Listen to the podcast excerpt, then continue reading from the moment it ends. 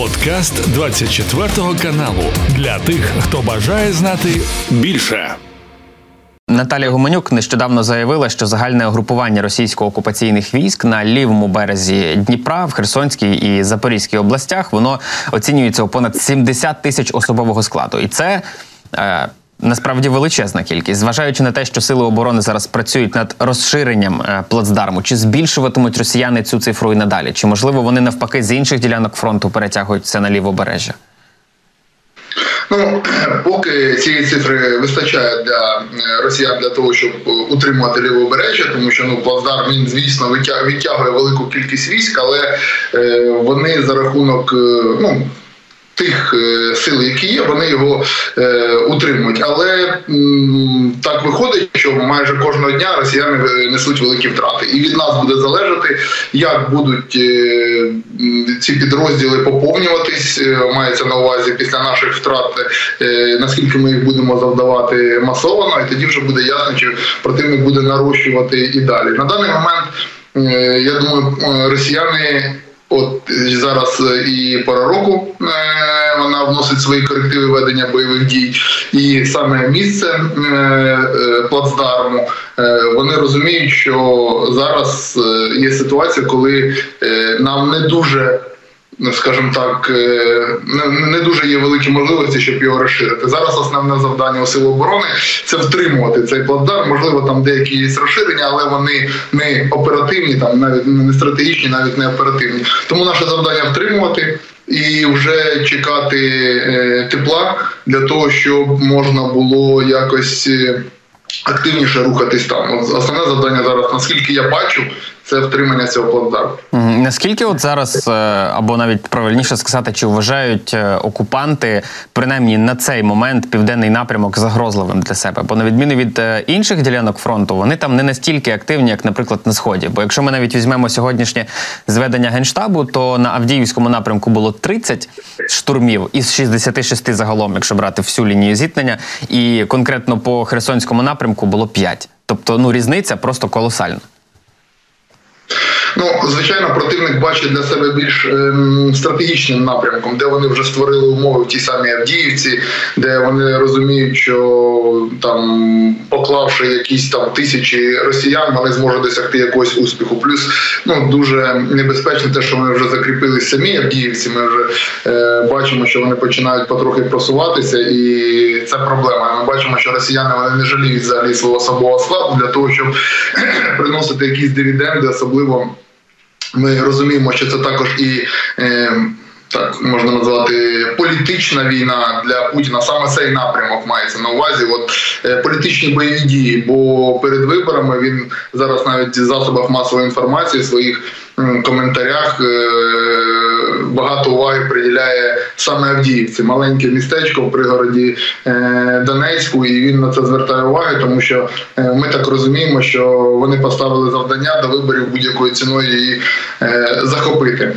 А південний напрямок він для них більш стабільний, навіть незважаючи на те, що там є наші плацдарми, але росіяни все ж таки знаходяться на вигідних висотах, і нам потрібно докласти багато зусиль і, скажімо, Ну, ми ж розуміємо, що на тій стороні є наші наш особовий склад. В основному це е, хлопці-штурмовики, а росіяни повністю там забезпечені артилерією, технікою. Тому для розширення цього плацдарму потрібні додаткові ресурси і додаткові додаткові. додатковий ну, в першу чергу дії додаткові, в тому числі активні, техніка, коли я говорю про ресурси. Росіяни це також розуміють, і це не можна е, створити ці е, резерви і це угруповання за один день. Тому вони чітко розуміючи, де для них є перспектива, вони зараз роблять ставку на схід.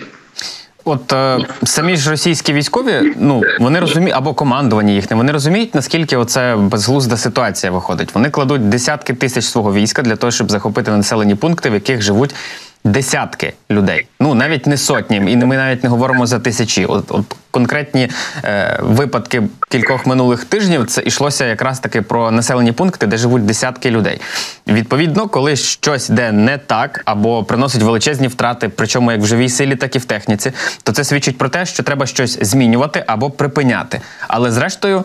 Цього не відбувається. Яке ставлення до цього і чи є розуміння, наприклад, у російського командування всієї цієї ситуації і або патовості ситуації? Бо ми теж прекрасно розуміємо, що з одного боку вони розуміють, що вони кладуть десятки тисяч людей. З іншого боку, вони все ж таки просуваються вперед. Чи вони просто їх якби гріє думка про те, що вони все ж просуваються? Е, тут, е, мабуть, потрібно е, розділяти безпосередню безпосередні бойові дії, які йдуть там під Авдіївкою на лівому березі або десь під Куп'янськом, і планами Російської Федерації. Ми розуміємо, що Російська Федерація взагалі була відірвана від від реалій, і вони отримували недостовірну інформацію, в тому числі і по намірам оборонятись, коли вони тільки планували повномасштабне вторгнення.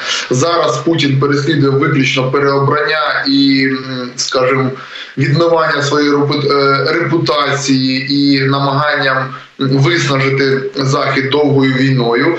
А все, що відбувається на полі бою, це питання, яке він е, делегував своїм генералам, які звичайно під час війни там мають більше преференцій, мають якісь е, можливості, мають якісь можливості, в тому числі заробляти кошти шляхом е, пограбування цих територій. І їм все рівно скільки особового складу вони покладуть. Їх завдання, щоб їх не зняли з посади, і тим самим вони обіцяють якісь маленькі перемоги Путіну. Тим самим Ну говорячи, що це велика перемога, яку ми принесемо. Ми ж пам'ятаємо, коли Путін хотів Україну захопити. За три дні, а зараз е, розповідає про те, що от ми захопили 9 будинків у Авдіївці, як українські сили оборони знизили масштаби взагалі е, апетитів е, другої ядерної країни в світі, а можливо першої, там в залежності від розрахунків, і другої армії світу, яку себе називала. Ми би пам'ятали, якби там. Ось згадати би, якби там в Іраку американці хвасталися тим, що вони захопили там 9 будинків або ну союзники, не тільки американці, там союзники були. Тому е, звичайно, що сили оборони України зараз чинять сильний опір. Росіянам задають сильних втрат, але для росіян в першу чергу це.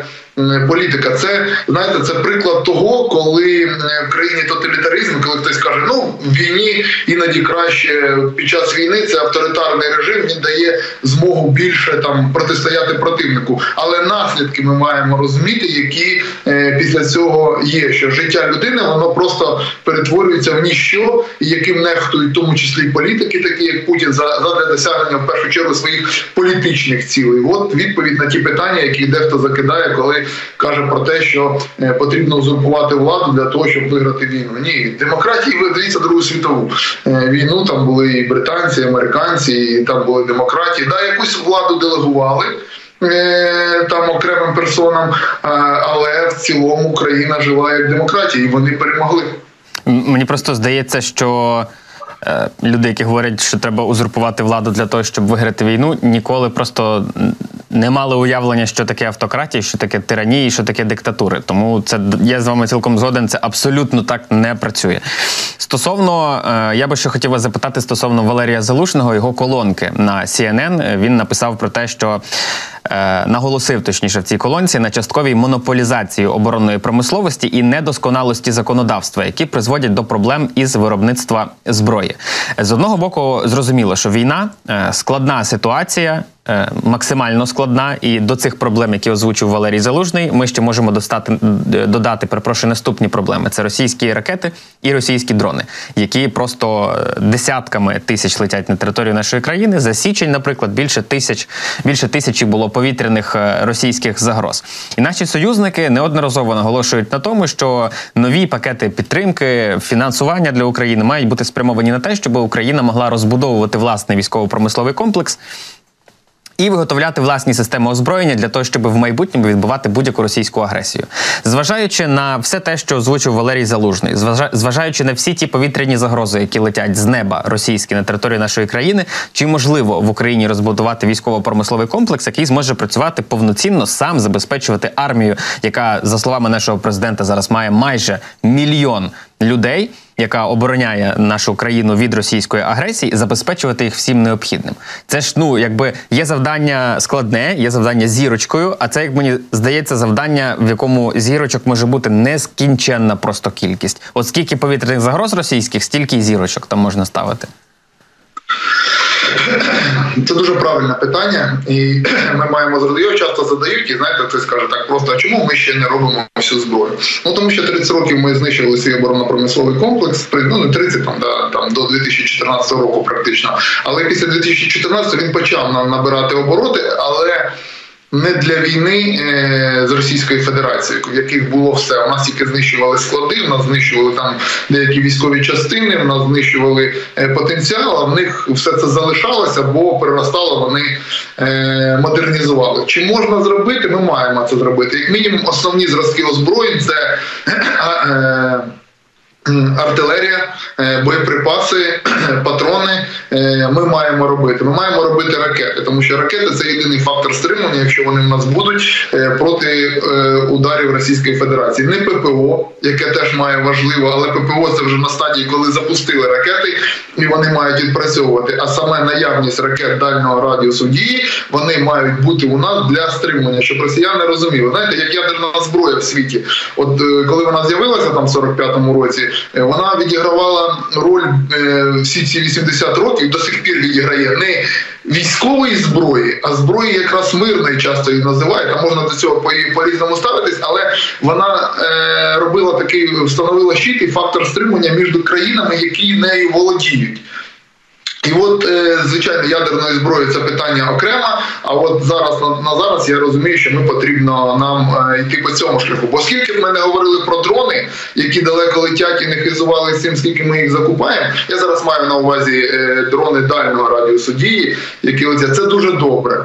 Але одними такими дронами проти ракети війну не виграєш. Це зброя, це ракети для бідних, я їх називаю. Нам треба йти саме по цьому шляху. Що стосується, чи зможемо повністю забезпечувати, ну там питання, чи треба нам повністю забезпечити. Звичайно, основні інгредієнти і, там до зброї і основні компоненти ми однозначно маємо е, робити. Чи маємо ми прямо все? Ну на полі бою зараз кілька зброї різноманітної, що на мабуть іноді виробництво якоїсь її буде коштувати дорожче ніж її закупити, і її в такій кількості не треба. Але на яких напрямках вона потрібна? Тут просто навести приклад, що. Коли ми кажемо, що там у нас чогось не вистачає, да, дійсно у нас було втрачений час, і це е, факт. Ми маємо робити все ще раз повторюю, щоб основні е, зразки озброєння, які зараз е, є, вироблялись. Ми маємо йти до виробництва пороха, і це факт. Ми маємо міняти архітектуру нашого оборонно промислового комплексу, який має бути зовсім інший там під землею, інші до нього бути, скажімо, вимоги. Ми маємо багато чого передавати на приватний сектор. Він більш і навіть цій війні він показав, як він працює працює і набагато краще, ніж і дешевше, ніж е, державні компанії. Хоча деякі сфери ми не можемо віддати там великі там космічне, можливо, там авіабудування, воно має бути там під керівництвом держави, але тут теж е, питання дискусійне. Але просто скажу, що якщо ми візьмемо зараз будь-яку країну Європи. Будь-яку і скажемо, чи готова вона окремо від НАТО? Ми не беремо альянси, чи готова вона бути е, своїми ресурсами, навіть своїми ВВП, який більше в рази в багатьох країнах ніж в Україні, протистояти Російській Федерації? Ні. Тому е, це відповідає на те, що жодна країна таким ресурсом ну не змогла підготувати. Це знаєте, е, мабуть, треба перетворитись на північну Корею, коли в тебе голодні люди, е, коли люди працюють тільки на оборонку, коли ти ходиш в одному одязі і їси на і двічі на день ради того, щоб в тебе була достатня кількість танків. Тому тут для цього і придумали альянси, союзи. Е, якісь договори для того, щоб ти міг зі своєї країни зняти оцей тягар е, вічного, е, скажімо так, воєнного мілітаристського підходу і розвиватися ще й заради людей, заради суспільства, не тільки заради війни. Хоча наявність у нас на кордонах Російської Федерації говорить про те, що нам до безпеки тепер потрібно буде ставитись набагато, скажімо, набагато е, краще, ніж це було навіть за останні роки. Я от е, хотів би ще зачепитися за фразу стосовно зброї для бідних, якщо ми говоримо за дрони, тому що чи можемо ми розглядати от саме дрони як. Е, Причому різного класу, що FPV, що ми говоримо за дрони, які летять дуже далеко, про які останнім часом чимало новин з'являється у ЗМІ, фактично як єдиний український шанс на стримування російської агресії, а потенційно і на перемогу. Тому що я поясню, що я маю на увазі. Є от. Е, Назвемо це архітектурою війни. Наприклад, в росіян це танки і артилерія. В основному вони покладаються на це. В країн заходу це літаки і високоточні ракети, і вони в основному покладаються на це. Коли Європейський Союз там виходить із заявою і каже: Ну ми не можемо зробити мільйон артилерійських снарядів. Це нормально для них, тому що вони не воюють от таким чином. У них зовсім інший підхід до війни. Ми, як взагалі е, ще одна ланка у всій цій історії, так чи інакше маємо обирати, чиїм стилем, чиїм методом, чи чиїми підходами, чи архітектурами ми будемо воювати. Тобто або танками і артилерією, тобто так само, як і Росія. Або літаками і ракетами, так само, як це роблять країни Заходу. Єдиний нюанс у цьому всьому в нас нема в достатній кількості ні першого, ні другого. Тобто ми можемо робити це частково запозичаючи щось в росіян, частково запозичаючи щось у країн заходу. І виходить, що дрони поки що вимальовується як єдиний нормальний варіант для України, як зброя для бідних, якою можна стримувати російську агресію. Чи можемо ми розглядати це як основний варіант, на який треба спиратися, і чи може він принести плідні результати в майбутньому, зважаючи на той факт, що тепер, оскільки Україна виготовляє і свої дрони, в тому числі, ну і очевидно, Росія, Сполучені Штати вже не мають цієї монополії на далекобійні смертоносні дрони, а відповідно ними може користуватися хто завгодно. Тобто, те, на що робимо ставку, ми можуть використати і росіяни теж проти нас. Так, ви задали питання, багато чого пояснили е, відразу. Е, скажімо так, е, у нас е, зараз е, от правильно написав залужний, що е, після Другої світової була своя архітектура війни, і почалась війна саме повномасштабне вторгнення. Це якраз по тим архітектурам, які були в Другій світовій війні, і багато чого росіянами так само було не враховано. Це безпосередньо було вторгнення таке по тому стилі. Звичайно, якби були підготовлені, було у нас багато дронів. На той момент е, війна пішла зовсім по-іншому. Тому ми зараз вимальовуємо свою архітектуру. І коли я говорю про зброю е, про бідних, це мабуть більше стосується саме далекобійних дронів. Вони дуже потрібні і честь і хвала тим, хто їх розробив, і тим, хто їх застосовує. Але я маю на увазі, що звичайно з е, ракетами, з потенціалом, що якщо ми знаємо там дрон, який несе там 50 кг вибухівки, то нам мінімальна ракета несе там 500 кг, 400 кг. Ми розуміємо втрати, і навіть ми розуміємо, що якщо росіяни вже тисячі таких ракет по нам запустили, і наша стійкість не впала. Е, і ми далі е, в нас працює економіка, як не як е, оборонно-промисловий комплекс, і це говорить про те, що оця стратегія завдання ударів ракетами по і знищення економіки, вона і енергетики, вона також не повністю працює, коли є нормальне ППО, навіть коли воно в нас не найкраще, але воно в нас є і воно працює. Росіяни не змогли нас знищити. Тому ця стратегія вона теж не є ідеальною, і ми маємо це розуміти. А що стосується е, тактичного рівня дронів, то тут уже важко назвати зброю для бідних е, дрони, коли ми на тактичному там на тактичну глибину до 50 кілометрів вибиваємо техніки. Я вважаю, що в цій війні дрони знищили більше техніки ніж е, та сама артилерія, тому що вони досить ефективні. Я кожного дня бачу і сам іноді приймаю участь в знищенні техніки саме дронами. І ця архітектура, яка зараз вибудовується, вона малює повністю новий підхід. Тут проблема в тому, що ми маємо. Говорити стратегічно про те, що мобілізованими воювати досить складно, це факт. І зараз виграє війну, буде вигравати той, хто мінімізує взагалі присутність людини на полі бою тому що нові підходи, нові технології вони вимагають підготовлених е, солдат, які можуть з безпечної відстані вражати е, техніку. І е, при цьому, скажімо, люди, які знаходяться безпосередньо там піхота на полі бою, можуть бути відтягнуті на якісь безпечні позиції, і тоді ми можемо говорити вже про, скажімо, перевагу якусь е, на полі бою, в кого буде достатньо саме цієї зброї, дронів і підготовлених екіпажів. Ну тут є і інша сторона медалі, коли ми і генерал Залужний, і взагалі, в принципі, це розуміють багато людей. І те, що написав зараз Залужний, ну ми це розуміли ще рік назад. Я думаю, він це розумів, але м, зараз описав уже м, конкретно, тому що ця стаття вона також мала і смисл станом на кінець 22-го, початок 23-го. Це вже тоді було зрозуміло, яка є війна, і в цьому напрямку.